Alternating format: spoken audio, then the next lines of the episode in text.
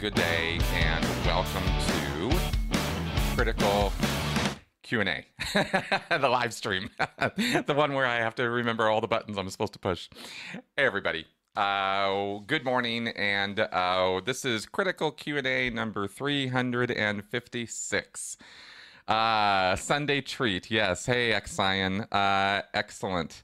I am doing okay, and no, I am not ready for some snow tomorrow. I am really getting pretty sick and tired of the snow. And we hardly really didn't even have that much of it already. I mean, we've been, we've had a couple little, um, I don't know what the word, not hurricanes um, or tornadoes, blizzards we had one or two blizzards here in Denver um, this winter, and uh, anyway, I'm uh, we're gonna have more snow, and just it, it's so annoying because um, Denver is such a, a, a town of of opposites of, of, of polar opposites. In that you will get snow fall, and then that same day or the next day, it could be you know, it could flip from 20, 25 degrees one day to 60 the next to you know a couple days later it's 15 degrees and snowy and then i mean it's just a little bit much. Anyway uh, just don't mind me complaining. I'm just uh, you know uh, going on and on about the weather here as we get started. But um, all that aside, I did have a couple other things I wanted to bring up real fast while we were getting started and getting everybody uh, arriving and everything. Um, a couple points that I thought you guys might be uh, interested in hearing from me about. One of them is um, the movie Don't Look Up. Finally saw that and uh, didn't watch the entire thing. I missed a, a chunk of the beginning, but the um, but I watched the whole thing through to the end and uh, you know, it was supposed to be a uh, comedy, I guess, and I didn't laugh once. I, I didn't find it humorous in any way. I found it to be more documentary style. Really, I kind of thought it was more, uh, oh yeah, that's that's people. That's how they are. That's exactly what would happen. Yep, that too. Yep, that too. Yep, that too. Uh, all you know seemed pretty pretty cool. Uh, yeah, I am not going to be moving to Clearwater. Thank you, Xion. And no, there's no topic today. This show is just Q and A. So it's the topic is what questions you guys ask me. This is uh, this is all about you guys asking me questions and me answering them for you. So go ahead and start firing them into the into the comment section here if you have questions for me, and I will start taking them up.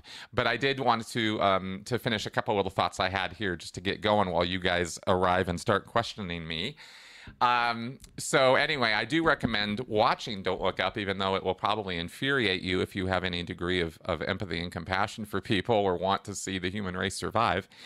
Because all of the things that we do in order to secure our short term survival are shown as the you know nonsensical uh, opportunistic craziness that makes up most of our lives so well because it, it, it obscures our short term views and needs and desires and obsessions and, and demands obscure the bigger picture. And uh, and we and we are very very very bad at planning group wise for the future uh, in really you know in, in very unified ways. We're really really really bad at it and uh, and so anyway, it's uh, it was an interesting movie to sort of highlight that.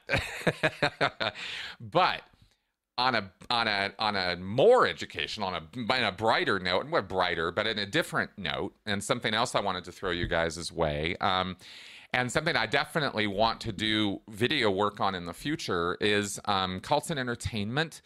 And the specific one that I'm thinking about right now that I'm that uh, Mel and I are watching is called The Shrink Next Door. It's on Apple TV. It's Paul Rudd and Will Ferrell who are two comedians who are doing a drama. This is not a comedy. It's called. I had I saw one uh, uh, categorization of of the Shrink Next Door. It's a limited series. I think it's uh, I think it's eight or nine episodes or something, and um, and it's based on a real life account of a psychologist in New York who just a couple years ago had his license revoked. I mean, this was this was going up until fairly recently for a period of over 20 years, this psychologist basically owned this uh, client of his. He took over his entire life and uh, ran it uh, very narcissistically, very controlling. It's a, it is probably one of the best screen representations or dramatizations I have seen yet of a narcissist insinuating himself very carefully and very slowly into a person's life, and in this case, through uh, through therapy as a psychologist, which is a, a, whole nother level of egregious awfulness because a psychologist has ethical codes and training and principles that they're supposed to follow. And invading the life of their clients and taking them over and taking advantage of them is absolutely the most gross unethical behavior that a therapist can engage in, short of, of course, going full in with sexual assault or sexual liberties, uh, which is the only thing I can think of that makes it even, you know, worse is adding is adding sexual abuse on top of it. But everything short of that is what happened in this relationship over time. And this therapist uh, took control over this guy marty's life to the point where he was making him disconnect from family and friends and exclusively you know being run by this therapist.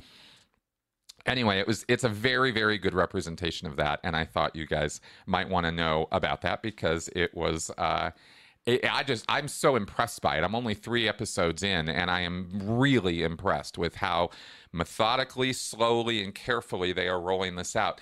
And a thing I wanted to mention about it that um, that I thought was um, particularly good about the casting is watching Will Ferrell be victimized by Paul Rudd in a in dramatic roles in a dramatic way, not in a comedic way. Somebody called this dark comedy, and I was like, "You're out of your mind." There's nothing comedic going on in this show. Um, is perfect because you expect from all your earlier encounters with Paul Rudd and Will Ferrell, for the most part, a few exceptions, but for the most part, they are not dramatic actors. And so when they bring the seriousness to it, you don't see it coming. Paul Rudd is is this charismatic, very nice looking, nice sounding, harmless looking person. And he is not in this role and he does a very good job of that and that's one of the things that they should do when they're casting people to play narcissists or or controllers or predators is people you don't you, people you look at and like. People you look at and go i trust this person. This is somebody i want to be friends with. This is somebody i want to i want to have a relationship with. This is somebody who can be of benefit to me. This is someone i want to know. That's the reaction you should have to one of these predators because that's what they do. That's how they craft their personality, their way of talking, and their way of addressing people and their way of acting is all about getting you to get your guard down and let them in. So, uh, you know, that's uh, so that's that's uh, uh, a point that I think is a is a subtle and important one in this particular thing that I wanted to bring up. So, all right, now let's move on and start addressing some of these comments here because we're coming in. Uh, wow, Norway. Hey, hey, Norway. All right. Uh, and of course, Steve, I see you in the comments section and all of my favorite critics. Um, Okay, yes, Andy Van Buse. Uh, any thoughts on why Mark Bunker won, but Aaron did not in the Clearwater elections? I thought Aaron's campaign was much more organized and he had more funds than Mark. All true. And money alone is not the thing that's going to bring about a win. Elections, I don't pretend to understand all of this, but according to what Aaron told me and other conversations I had, Mark's election was a was a midterm, whether where this one was a main or something like that. There was a difference in how the elections were conducted, or how many people were voting, or something like that. Again, don't don't I, don't quote me on these specifics. There was something different about it, but I can't I can't remember as I sit here. I'm not going to run through my text messages right now, but Aaron described that it was different. And while Aaron did get more votes, um, and there was more time, Mark you know hardly campaigned at all compared to what Aaron was doing with his you know boots on the ground knocking on doors. Um but um, we have a couple things here. We have an establishment situation which was more organized, had more time, and and took more effort to counter Aaron's campaign. Um, the mayor, the the, the police force, the, the captain of the police force, the uh, other city council members, all endorsed Aaron's opponents. They none of them wanted Aaron on the city council, and uh, without that you know, kind of help or assistance, Mark Bunker alone was not enough.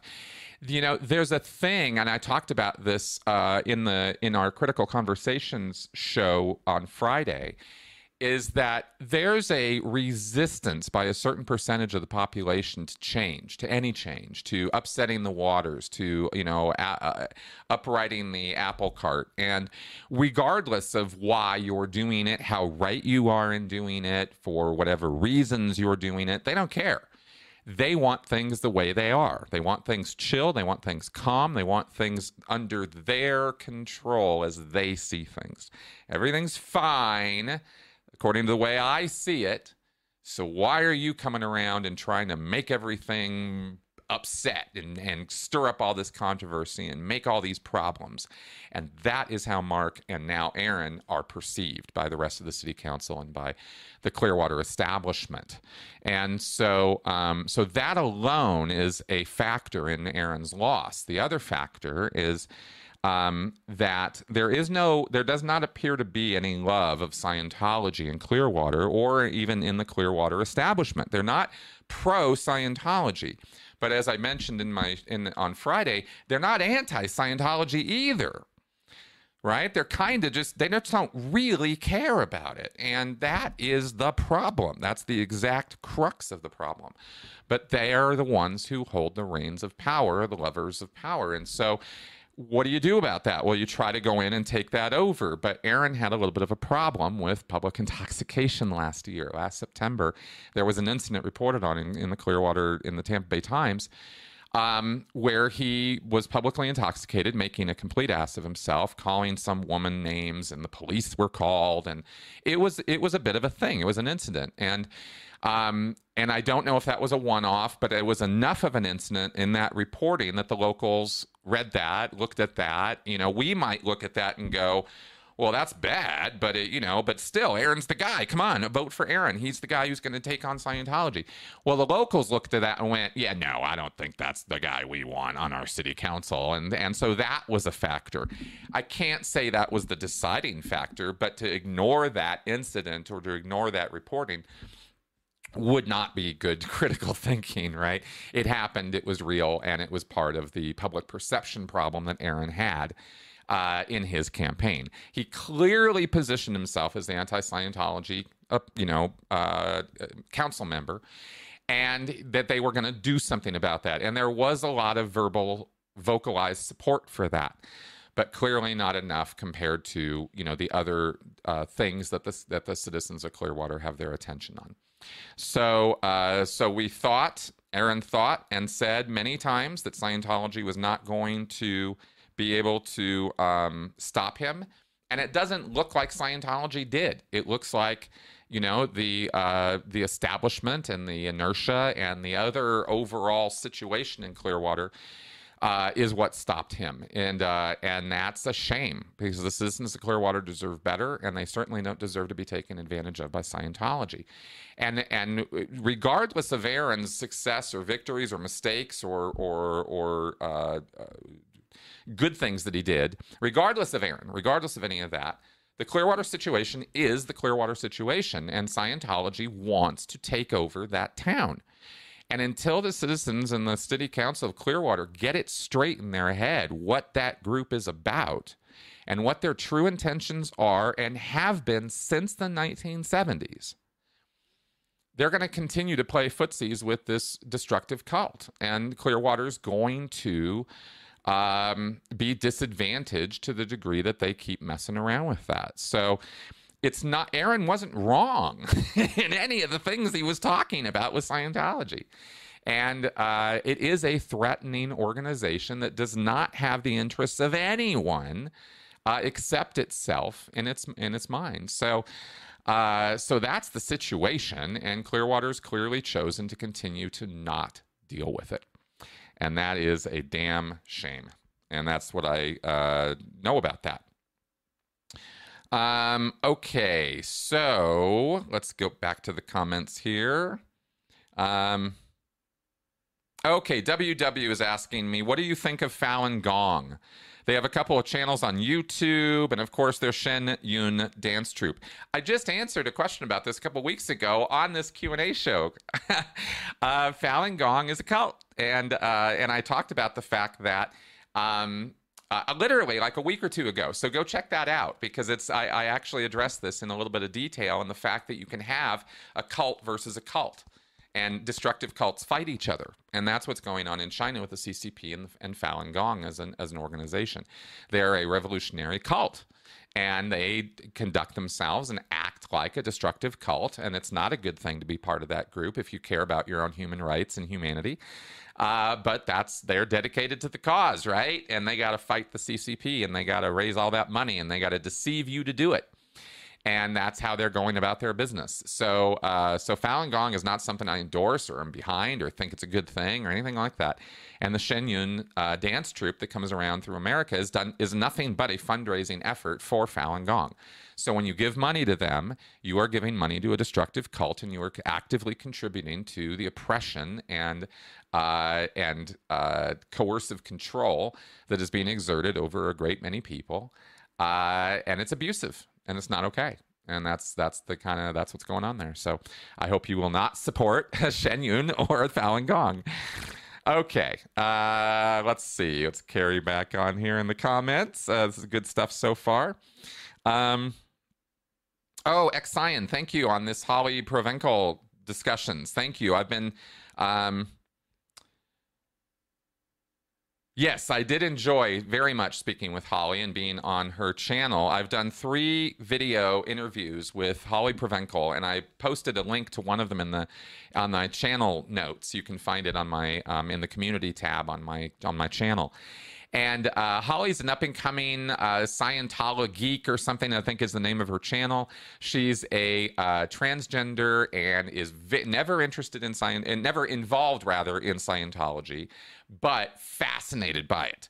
Absolutely fascinated by it. And so she has done deep dives into Hubbard's works and read from the scriptures and I tried to help her out by offering some analysis and some behind the scenes and some references to Hubbard's lectures, which she had not yet seen. And so, if you, it's a great, this is, for me, it was an interesting exercise. And I hoped that her audience would pick up on the fact that that you can read the texts of something. You can read the Bible. You can read scriptures. You can read, um, you know, religious texts, and completely miss the boat on how the culture and group operates.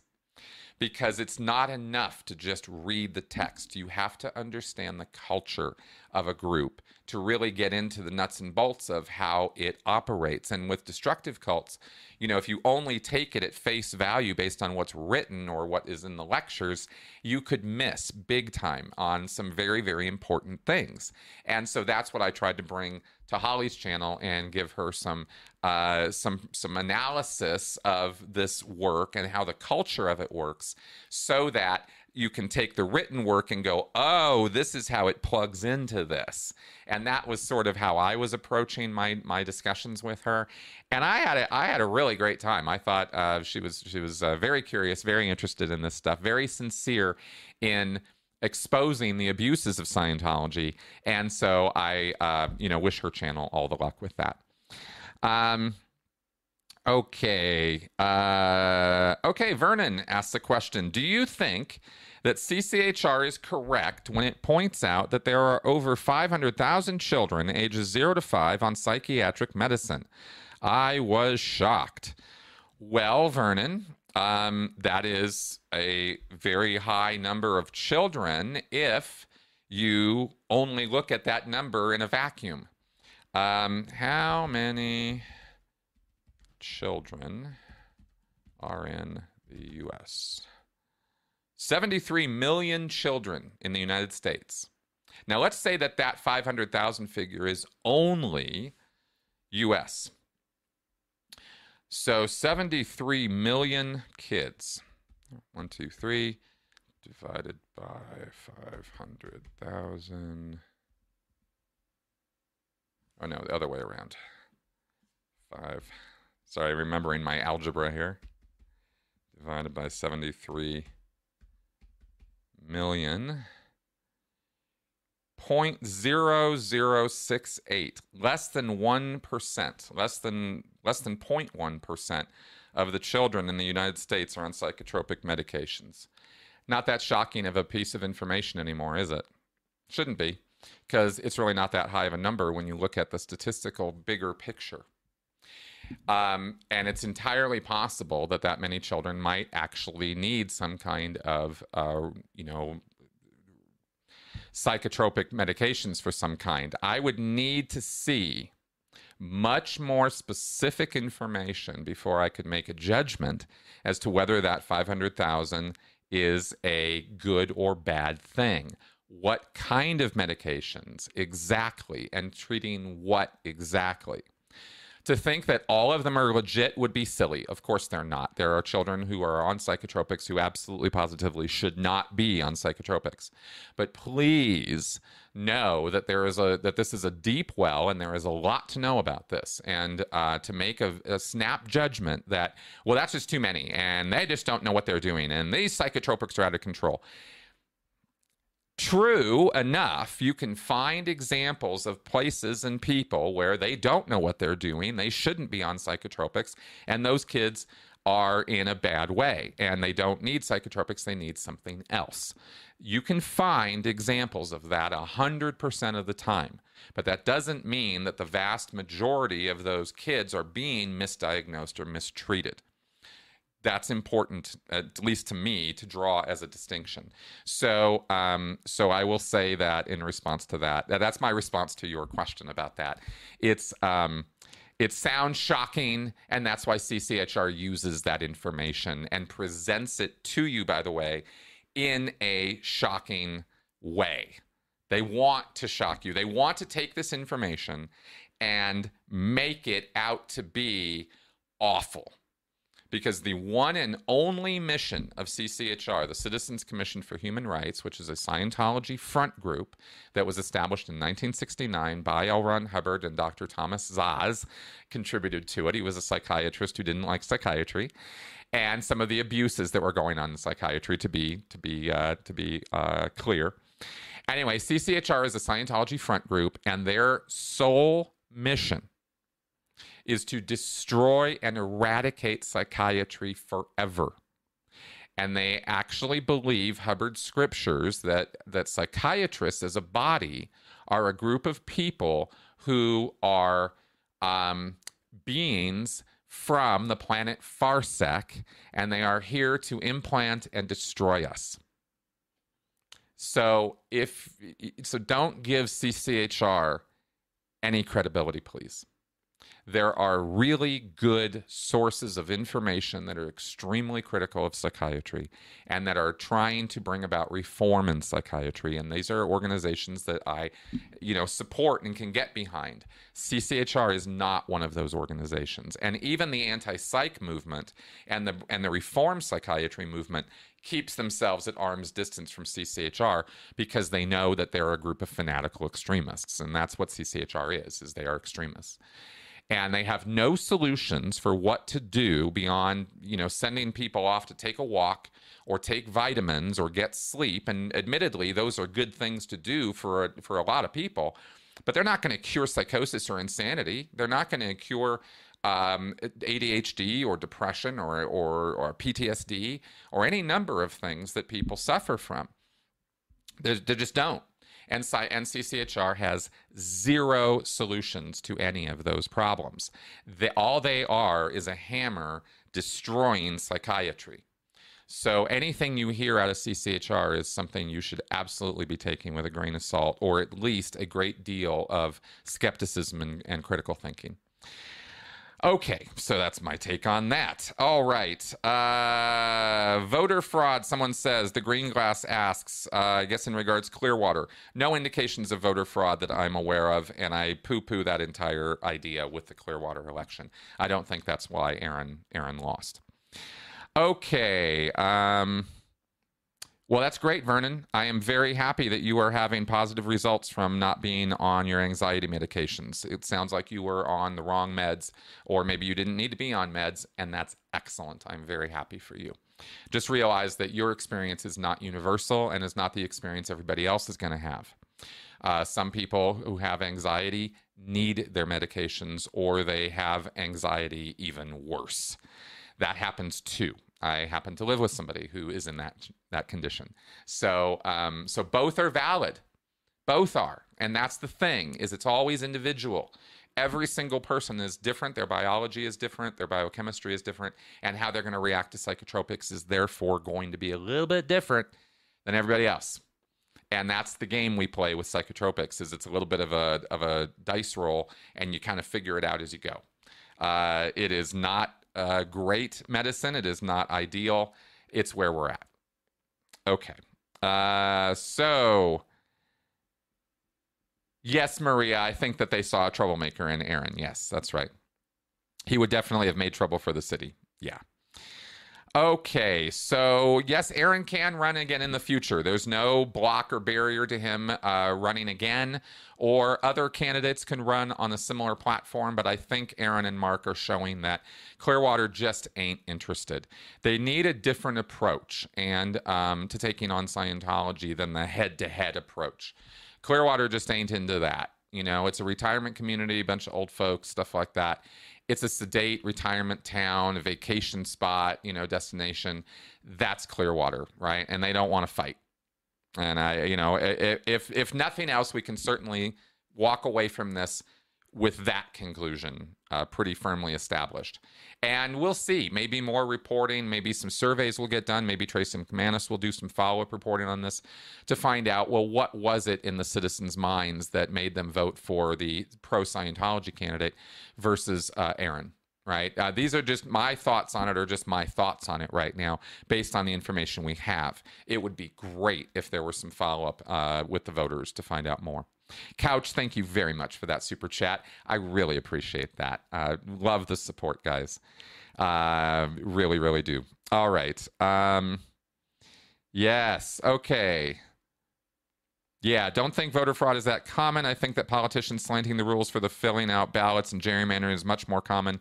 That's correct, uh, Bud. I don't. Yeah, voter fraud uh, election integrity is something that I I believe in very very strongly, and uh, given the challenges to our voter framework or election framework and, and structure over the last couple of years, I think it's proven itself pretty resilient. I'm actually been impressed and happy with my faith in our election system and process.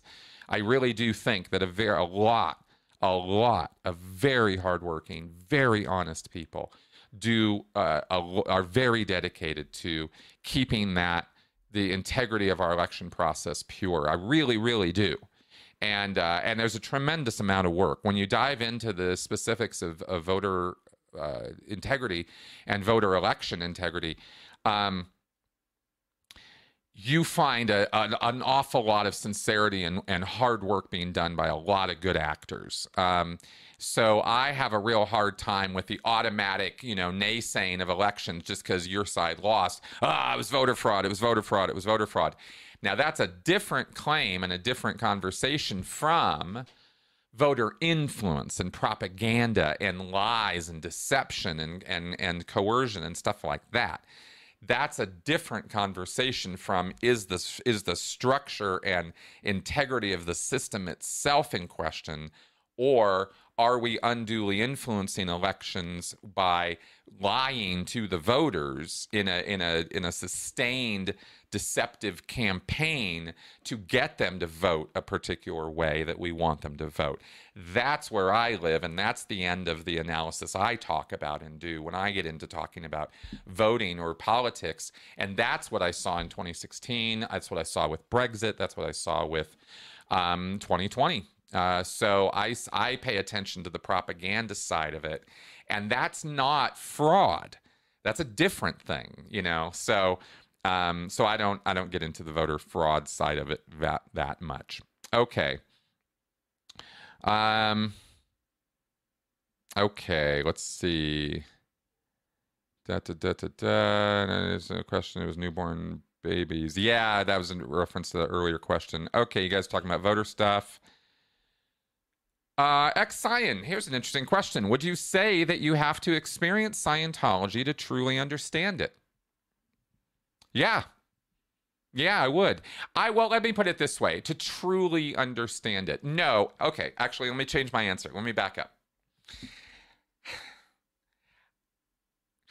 I think you can truly understand Scientology. I mean, I really do. I really think you can truly understand it in the simple phrase Scientology is a money making scam that uses mm-hmm. religious cloaking to hide its true intent. That is Scientology, parsed down to the m- most reductionist thing you can say. And if you know that, if you look at Scientology through that lens, you do truly understand it. So it really is that simple. Now, to understand the experience of Scientology, to understand the lived experience of what it means to be deceived, to have your hopes raised, your faith raised, your um, to be love bombed, to be part of a group that you truly believe is offering you eternal life. That's something you have to live through. And by living through it and getting out of it and escaping from it, you learn a great deal about yourself, your emotions, your gullibility, your desires, your goals, your purposes, and your place in the world. Uh, at least I sure have. so that's what I believe the lived experience of Scientology gives you. So I think you can truly understand Scientology without having to go through all that. But the experience of it and um, and what that means for people, that's something you got to live. I don't know any other way to relate it to people in a way that they're really gonna get it. Uh, that's what I can say about that. I know. I mean, I've spent thousands of hours now trying to describe the experience of Scientology. You know, I can describe it in a sentence, but to describe the experience of it is what I've taken all of my time doing. so, so it's a great question, X Science. So thanks for asking that. Um, interesting. Okay, Kennedy elections. Okay, guys, that's all. That's interesting stuff. Um. Uh, oh, yeah, Vernon. Okay, CCHR. This is great. CCHR has a commercial pointing out that a lot of the school shootings from the past, like Columbine, the kids were on psychiatric drugs. What do you think? Vernon, thank you for asking me this. What I think is that a logical fallacy is being utilized in order to connect dots that may or may not connect. And by that, I mean clearly we have troubled individuals, if we're going to use that word troubled. Uh, uh, you could say mentally ill. You could say mentally deranged. You could say there's a lot of words you can use to describe people who do carry out mass shootings. I think uh, out of touch with uh, you know reality to some degree. I think um, I think uh, well, but see, I can't even actually say that. There's a lot to this, right? But the logical fallacy at play with CCHR and these and these mass shooters is that correlation is not equal to causation. Just because two things are coinciding with one another in space and time doesn't mean that they're causing one another. Although, pretty clearly, we can see a relationship here. But is that relationship a causative one? In other words, if the kids in Columbine, if the two Columbine shooters had not been on psychotropic medications, would they have carried out the Columbine shooting? Well, nobody knows. Nobody's really sure. You can't say one way or the other that that was the causative element. That was the thing that pushed them over the edge that made them carry out the shooting. And the reason why this is uh, critical is because when you're looking for causation, you are looking for a needle in a haystack. You're looking for a thing that you think you can frame out to be the reason this happened. And in a complicated situation like a mass shooting, where you're dealing with psychosis, you're dealing with social pressures, you're dealing with um, social ostracization, you're dealing with um, perhaps biochemistry out of whack. You're dealing with, then you add psychotropics to that, which can push the biochemistry further out of whack, or alternatively, can help a person reduce the stress and anxiety that their biochemistry is giving them. It goes both ways see and that's the problem with this is it's a little bit again of a dice roll as to what effect are those psychotropics going to have and over time those change too. It could start off and be helpful and then it can change and not be helpful anymore. Or it could start out not being so great and then kick in at certain points. So it's so variable and so changeable with people and so specific to individuals that you don't get away with, and CCHR should not be getting away with saying or claiming that psychotropics alone are responsible for mass shootings. It's a grossly irresponsible statement to make. But since when has responsibility ever been part of CCHR's agenda? They don't care what they tell you as long as you think psychiatry is bad and psychotropics are bad and all of it must be destroyed.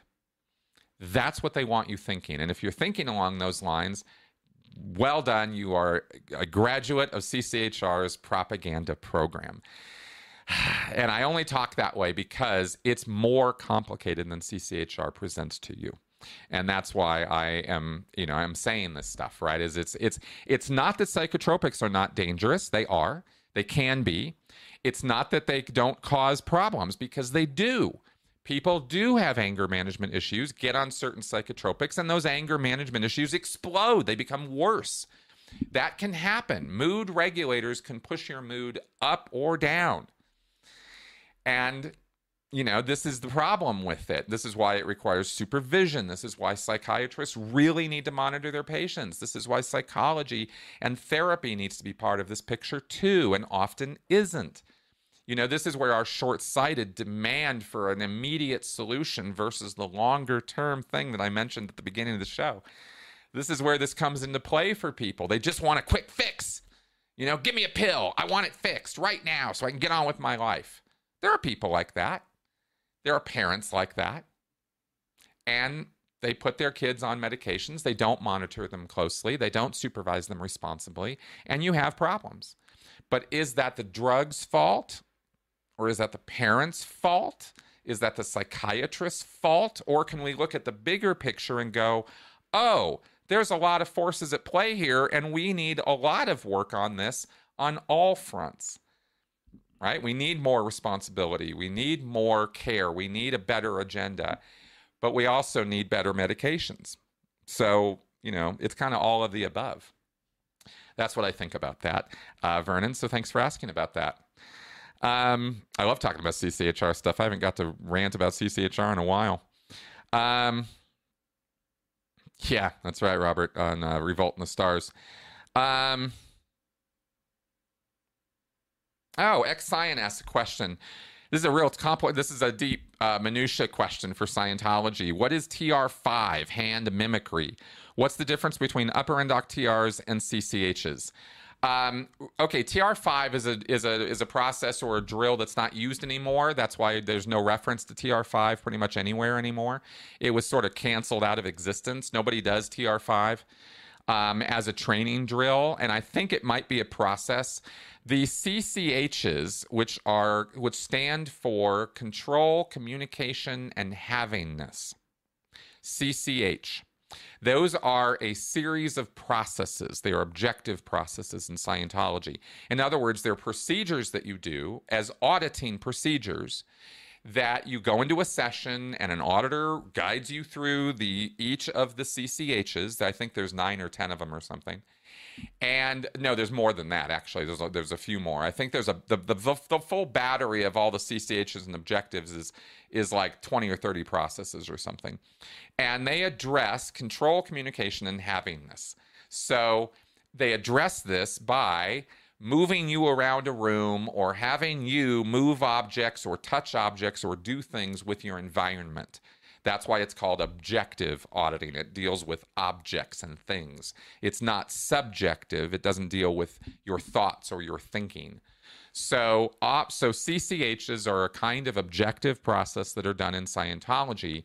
The upper indoc TRs or training routines are drills that you do in a classroom environment where you learn how to do the skills that you need in order to carry out the CCHs on somebody. Because in order to do to, to be the auditor who audits the CCHs on somebody, you need to have the ability and willingness to control them and manhandle them and not let them out of the room no matter how much they beg, plead, and you know uh, ask to be let out. You have to be determined to get the PC through it no matter what it takes. And this is the stuff that I was talking with Holly about in her videos. We went into grow real, real detail, not gross. We went into into grim detail uh, about all of this and how this works. So I really, really, really recommend watching my videos with Holly, my interviews with her, because because um, I got to talk about this in, in a lot of detail and go into uh, why this is destructive and abusive for people. So, but that's the difference between them is this is the upper indoc TRs are a training activity and the CCHs are an auditing activity. And they look almost exactly the same in many ways, but they're not the same uh, at, at, all. But they're they're that's that's the difference between them. Okay. Um Yes, uh, Vernon, you're absolutely right. The early history of psychiatry was barbaric, and what they considered science was actually not science at all back then. Well, see, that's the thing. Science is an evolving thing, and science evolved. And it was considered science back then. And that's that we can look at that with modern eyes and rightfully criticize and and look at the barbarism of of um, uh, what was it um, Bellevue and uh, and what was going on in uh, in England. Uh, I forgot the name of the other place. Beth something. Anyway, those those hospitals, those sanitariums, those uh, prisons for the mentally ill or for the deranged were awful places, and yet they were an effort to try to sequester and apply some degree of remedy to these people in order to cure them or effect a cure or deal with their psychosis, hysteria, delusions, etc. Um, it was a you know it was a failed effort in many ways but it was an evolution if you kind of step back and look at the bigger picture of it it was that effort that evolved into more humanitarian efforts at hospitals and sanitariums and moved on through the 1940s and 50s with electric shock. Actually 1920s is when that crap started and uh, lobotomies and transorbital leucotomies and all the things that Hubbard very rightfully criticized in psychiatry, those were barbaric practices from our view now. Because we're better now than we used to be, right? It's an evolution. And that's it's actually that same thing in medicine, in chemistry, and in all the sciences all of them. You can go back 100, mm-hmm. 200, 300 years and laugh uproariously or cry tragically at all the mistakes that they made and all the things they didn't see and all the stupidity and all the all the nuts crazy stuff that went on. It's true. It's all true. But none of what happened then invalidates the progress and the evolution of these fields now it's just more logical fallacies on the part of Scientology and CCHR to try to poison the well by pointing out a barbaric past and saying it's nothing but barbarism, it's never been anything but barbarism, and it never will be anything but barbarism.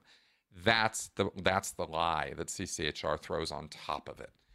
And that's what I object to. So again, Vernon, thank you for bringing this stuff up because I love addressing this stuff. Okay. Um, so I think I've um, catching up here. Um, all right, sorry, emoji. If I'm calling them psychotropics, that's uh, that's from my CCHR days. That's how they. That's what they call them, psychotropics.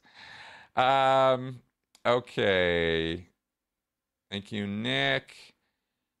It's Florida. Mel's doing fine today, by the way. Thank you for asking. Um, okay, let's see. Talking about voter fraud still, guys. All right. Kids with severe mental illness have diagnosis. Da da da da da. You changed some laptop storage.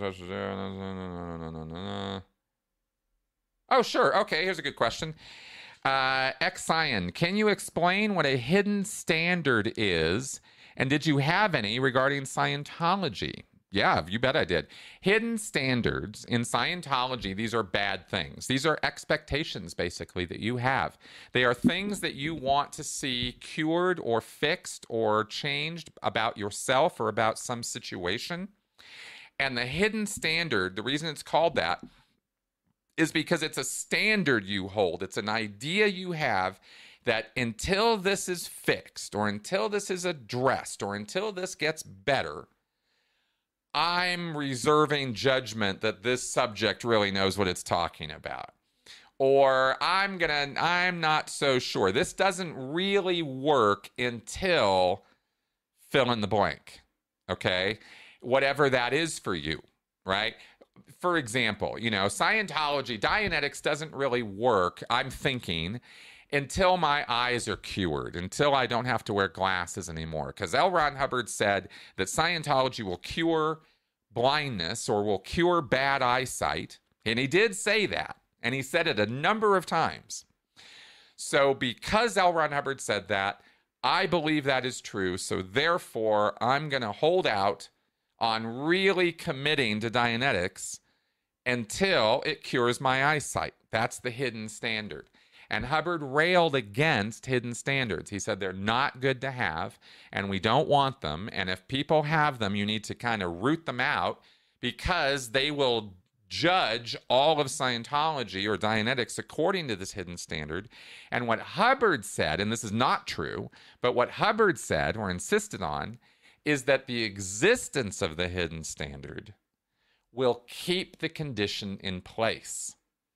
So the mere fact that you demand that your eyes be cured, that Hubbard follow through on his promises of curing your eyesight, will prevent your eyesight from being cured. gotta love it. You gotta love it, right? It's just another twist of the knife uh, that Hubbard plunged into your back. That's uh, that's the hidden standard, right? Is it's just another way for Hubbard to get one over on people. You can't come into this with any expectations. You can't come into this with the idea that we're going to cure you of X, Y, and Z, even though I've promised to cure you of X, Y, Z. Oh no, no, you can't have any of that. You have to come in with an with a bit of a not an open mind. Okay, Hubbard also railed against having an open mind. That's the that's the double binding contradicting stuff here going on, right? All the time, all the time, all the time. Contradictions. But uh, with this thing, the hidden standard, it was Hubbard's way of not having to be answerable or responsible for his claims. It was him sliding right out of, of, of any responsibility for any of the claims that he made about Dianetics and Scientology. That's what the hidden standard did for Hubbard. So, uh, so that's what I can say about that. Okay. Um, wow, it's really interesting how much attention there is on voter fraud and elections and stuff. This is this is interesting stuff, guys. Um, yeah, exactly, Maria. Exactly on the thing. Uh, the point Maria makes is how many kids are on psychotropics who aren't shooting up schools or or killing people. Well, I can tell you a hell of a lot more than are on than are shooting up places. Right? There's a there's thousands, hundreds of thousands of kids who are taking psychiatric psychiatric medications, uh, SSRIs or mood regulators or whatever you want to call them, and are not shooting anybody up or mm-hmm. or have any compulsion to. So again, how do you get to claim? Well, it was the medications that did it. See, you don't. You don't get to say that. It's just not a factual statement.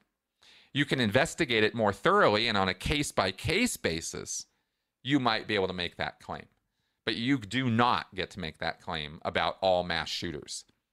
It's just not how evidence and critical thinking works to say stuff like that. And I'm horrible because I used to be the guy who fronted for CCHR. You know, when I was a Scientologist, I was all in on that. And I really did used to believe that. So I have been on the other end of this argument. And uh, and now being trained in psychology and being much more knowledgeable about the nature of these medications and what they can and can't do, I I look at this from a very different perspective than when I was uh, a, a, you know a, an active Scientologist and proponent of CCHR. Uh, yeah, exactly. Chris Davidson brings up what about gun laws, for example, right? Okay, uh, we're getting into all the controversial topics today. This is awesome. Uh, okay. Um, oh, okay. Asex222 asks Hey, Chris, I asked this over email. Um, are there any technical contradictions that really upset you during your time in or leaving Scientology? Um, yes. Yes, there was. Um, it was actually a, a, technical point that was a point of departure, mental departure for me from from auditing and whether auditing actually works or not. And that point was that I could make a needle float on an e meter whenever I wanted to, or almost whenever I wanted to. I could almost do it at will. And that was a skill that I developed on the RPF by necessity, right? Because three years on the RPF and you want to get the fuck out of there, right? There is, I mean, three days on the RPF and you want to get the fuck out of there. I cannot. It's a, it's obscene. I mean, it's really bad. It was, it was really a bad place to be and and I did not want to be there at any moment of any of the days of the 3 years and 3 months that I was on it. So I needed to get through that program and I needed to get out of there. And the only way out of the RPF is to get through the RPF because I didn't have a, a, solid plan B. I didn't want to leave. I didn't want to leave my wife. I didn't want to leave my culture, my friends. I mean, my entire life was wrapped up in the Sea Org. So the idea of leaving was was absolutely positively, you know, unthinkable to me, really. And so I had to endure this. Uh, that was the that was my mindset. I mean, I didn't really have to, but that was what I was thinking. That was what I was telling myself. So I, I, I put my head down and I nose to the grindstone. We're doing this thing, right? And I'm getting through this. And I went at it from an honest, okay, let's let's get the evil purposes, let's get the auditing done, let's get through this RPF program. And while doing that, it became clear to me through the endless endless, thou, you know, over a thousand hours of security checking that I received. That there were only so many crimes I could admit to. There was only so many bad things I had done. I mean, when you roto-rooter your life and you put yourself under a microscope to that degree, where you are confessing every paperclip you ever stole, every, you know, bad thought you had, every critical thought you had about other people. I mean, everything that's coming out of you, thought policing, action policing, all of it. You run out of answers after a while. And so you have to start making shit up. And then your needle starts floating, and you're like, wait a minute, what? I just made that up. I, di- I know that's not real because I had to answer this question and I couldn't get out of it and I didn't have an answer. So I had to make one up and my needle floated. What? Wait a minute, what's this about? And then it happens again. And it happens again. And you're like, oh, wait a second, what's going on here? Something's not quite right. And I started getting a little upset about that. And I didn't say a goddamn word about it because, of course, I knew the environment I was in.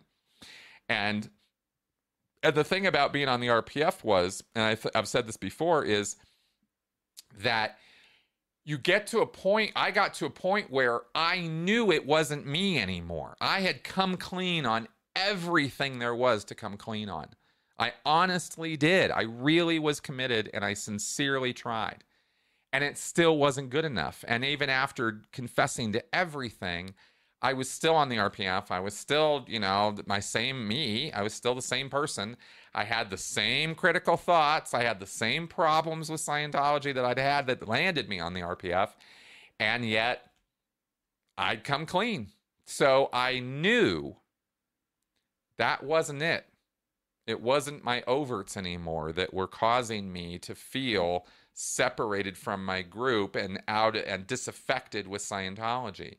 And that was a huge, you know, kind of epiphany. Oh my God, it's not me, it's not my overts. But what does that say about Hubbard and his claims? What does that say about the entire program I'm on? What does that say about all of this? Oh my God, that says some pretty bad things about all of this, is what it says, right? And and that's where my head was going. And so so it really did kind of all start unraveling with that and um, and I was not particularly really super happy about all of that when it when it was happening. You know, it wasn't bringing me joy to realize that there were parts of Scientology and especially the technical stuff that weren't really what they were supposed to be. You know, that was that was a real look behind the curtain kind of moment, and uh, and I was not happy about that. And it took me a, it took me years to get my wits around that and accept it. And that was when I really got out in 2013. So, okay. Um, oh, God. I am not going there, Nick. Thank you for asking me that, but I am not opening that door on this channel at this time. Uh, okay. Yes, I'm sure that's true. Um, history of lobotomy. Okay really get across. I'm just catching up on your uh, on your questions. Okay, Lorraine Shepard, will you write another book? Yes, I'm doing it right now. I, and this is not over promising. We are really going to do this. We are doing it right now. Um, a friend of mine and I are are putting a book together that has to do with Scientology, and I am not saying another word about it. I have overpromised and and grossly underdelivered in the past by by telling you guys my plans. So I'm keeping it, you know, to myself but this the, there is a book it is being worked on right now and i do have ideas for about three or four other books too. So uh, so yeah there's that's definitely coming. Um, okay let's see here. Uh, did lrh have any children quote unquote out of wedlock? Um, was sara out of wedlock? Yeah sara yeah uh, he alexa uh, with Sara with Sara Northrup. I think Alexa was uh, was uh, out of wedlock. Um, I have not yet received my grade on my thesis yet. Thanks for asking, Xion. I am I am waiting with bated breath. I I've got an email out to my professor right now, like, hey, what's happening? so so we'll see. We'll see. As soon as I know, you guys will know. I love passing that uh, that that stuff on to you guys. So there you go. Uh, thank you for understanding, Nick. Uh, just don't need to go there right now. Um, okay. Hey, and Vernon, you know, as far as your anxiety goes, you know, I, fine. I really hope I've gotten across to you and to the audience here that I am 100% okay with somebody choosing to not do go down the psychotropic road you know, to take psychiatric medications, to take SSRIs or mood regulators or or anti-anxiety meds or whatever you want to take or not take, that's on you. It's totally fine with me. You know, but like religion in some ways, right? Just because it works for you doesn't mean it's going to work for everybody else right? This is an evolving field of knowledge and study, and a great deal of research is being done on this. We do not understand over half of what we need to understand in regards to this, but um, but to think that uh, CCHR or that psychiatry is still in a barbaric, you know, age where they are, you know, just brutalizing people for fun and money and profits. It's not really that picture you know, it's a, that's a distorted picture of reality, uh, and it's distorted on purpose by CCHR because they have an agenda, and uh, that's really the the kindest thing I can say about that. Okay. Um, well, exactly. You know, Ace XX222, you were very welcome for that answer. And I agree.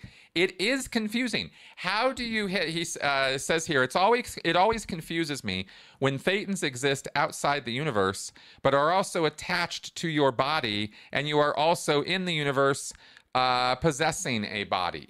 Yeah, exactly. The most basic contradiction in all of Scientology, the thing that you have to take on faith alone because there is zero proof, is the existence of a Thetan. It's a pure point of faith and belief. It has no proof, no evidence, no reality of any kind because it is an unclear, unscientific, unfalsifiable concept that you are an immortal spiritual being who exists outside of the physical universe and its boundaries and it and its very makeup. You exist and you are nothing and yet you are something. Uh, again, most basic contradiction in Scientology. People all have to figure out their way of thinking about that or conceptualizing that. But at the end of the day, it's words that don't make any damn sense. And they're not true. And that's and that's the bottom line on that. Um okay. Um oh good. Okay. Oh, these are good questions. You guys are awesome. Uh, Bud, is the war on drugs a failure? It did not get rid of drugs, but made them more common in addition to the illegal drugs that are contaminated with fentanyl. If drugs were regulated, it would be better. Bud, you are 100% right. The war on drugs was a dismal failure, is a dismal failure, and will continue to be a dismal failure because we have been framing the problem entirely wrong. Um, it, it is not a criminal moral problem. And addiction and um, and those issues surrounding addiction need to come out of the Bible Stone Age morality uh, level of thinking. It's just it's just not inappropriate. It's just not right. It's not how we're going to solve anything. Is by you know oh those drugs are very bad for you and you better stop taking them or I'm going to throw you in jail. That's not how the it's you might as well say, you know, that eating that you're doing, all that sleeping you're doing, it's very bad for you, and you better knock it off or we're gonna throw you in jail. It's that stupid. Ugh, I feel pretty strongly about this, as you can see. Um, addiction is something we've got to get our wits around, and we have got to get under control as a society. There is no question about it. We do not understand it. We do not understand how to treat it. Um, it not it not enough Okay, it's not like we're not doing anything about this. And I've been contacted by uh, people in the drug rehab community. I've been overly critical of that community in the past. I, I fine. Um, it's not that no treatments, you know, it's not like everything doesn't work and we have no concepts of what's going on. But what I'm saying is clearly we have not solved this problem. We do not understand it uh, at a level that we can solve it and that needs to change. And uh, and the war on drugs has been waged from a moral platform, from a from a position of morality. And that is not how you're ever, ever going to deal with this. You know, I've talked about how Scientology shouldn't be banned in Russia. Why not? because ideas are bulletproof. That's why. Because banning things doesn't work. When you ban something, people want more of it. Be, on the mere fact that you have made it forbidden, you have put it out of people's reach. They're going to demand it. They're going to seek it out. They're going to search for it. They're going to do it just because you said you can't. So you're never going to solve the problem that way. And instead, what we require is understanding. and that seems to be a very, very difficult thing to uh, to be able to get when it comes to this stuff. Okay, so um, so yeah, the war on drugs is a bit of a joke. Hey, Henny, glad to see you here. Uh, as we're about to wrap up. okay. Um, okay, guys. Yes, legalization is definitely on the way. That is correct. Um, yes, Katie, you're absolutely right. The war on drugs was absolutely designed as a as a there was there were racist elements uh, involved in that. Very very true it's it's again it's complicated. There's a lot of layers to it. I have gone deep on the drug issue the war on drugs the drug problem how drugs um, were injected into minority communities how the drug trade has has grown. It was all opportunism and it, it was not some carefully plotted planned thing. It was just opportunity after opportunity after opportunity and immoral uh, criminal elements and politicians and do-gooders alike all piled in to make it what it is now. That's the fact. And it's it, it's it's a mess. It's a total mess right now. Okay um Yes, Nick, thank you for that. I absolutely do want to do that. I do want to go in that direction at some point and get critical about the addiction industry because there is opportunism there. And, and in the re, in the addiction recovery field, it's not just Scientology that is that is propagating some real bullshit. Uh, in the addiction recovery area or world, right? So uh, that's definitely something I want to get into more. Um, well, Bud, uh, did Germany banning Nazi images make more Nazis? Well, there are neo Nazis in existence right now in Germany, so you tell me. I I will absolutely draw some some causation uh, dots between those two activities, between banning a thing and the creation of a thing. Now, that's not all there is to the picture, though. And so when we talk about Nazis, we're talking about something that's a little bit different than drugs. And so, you know, A does not equal A here. It's not all the same, and the contexts are very different. So, while I will throw that out there at you and respond to your question, I will also say banning Nazis is not the same order of thing as banning, as trying to ban marijuana. Because Nazis are extremely worse for you than marijuana. All right. Thank you, Jims, for that super chat. Very appreciative of that. Thank you very much. Uh, love again, love the support, guys. Okay, so we're going to um uh yeah when i say banned in russia it's not been banned uh, but there were efforts in that direction and if the russian orthodox church and putin and his um, uh, censorship structure that it, that very much exists in Russia. Um, have its way, then Scientology would be banned. I mean, they have definitely been making efforts in that direction. Same with the Mormons, by the way, and the JWs. They just don't like competition over there when it comes to religious competition, and when it comes to um, groups or structures that they believe might be anti-government, anti-authority, or somehow rile people up against the government and Scientology literature very much has anti-establishment, you know, revolutionary type uh, phrasing in it. That's what they react badly to, uh, and with good reason. So anyway, that's uh, that's what I can say about that. Okay, guys, uh, we have gone over an hour here, so let's go ahead and wrap up the show for this week. I really appreciate your questions and comments and feedback on all of this and your support. So thank you very much for all of that and uh, for coming around and uh, and and just being part of the show. I love you guys, and uh, and you're all my critics, and you're great. So uh, check out the podcast I posted yesterday with Rachel. It's the third and final part on our series on cults and emotional needs and uh, we really kind of kind of swept through the last four in this final episode. There's a lot more we could talk about with it, and I am really interested in any feedback you guys have on those points because I think personally that looking at cultic activity and abusive behavior through the lens of emotional needs is incredibly enlightening. It really, oh, like, oh, that's how they get away with that. Oh, that's what they're taking advantage of there. So I really hope you guys will check out those podcasts on that stuff. And of course, always check out the um, the critical conversation show, the live show that we do on Fridays. All right, guys. And finally, oh yes, I need to say this real fast. I am now offering myself for consultation for, for as a service I will I will do for people if, if you pay me for it right?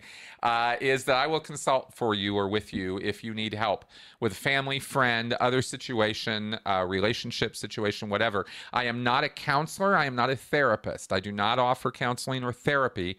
It's consultation. I can give you advice. I can I can listen I can understand and I can try to help um, with advice or direction based on my knowledge and experience with coercive control and destructive cults. So if that's something you are interested in or need, or you know somebody who does, feel free to email me and we can uh, talk about that. All right, guys. That all being said, I will wrap up for this week. Bye bye.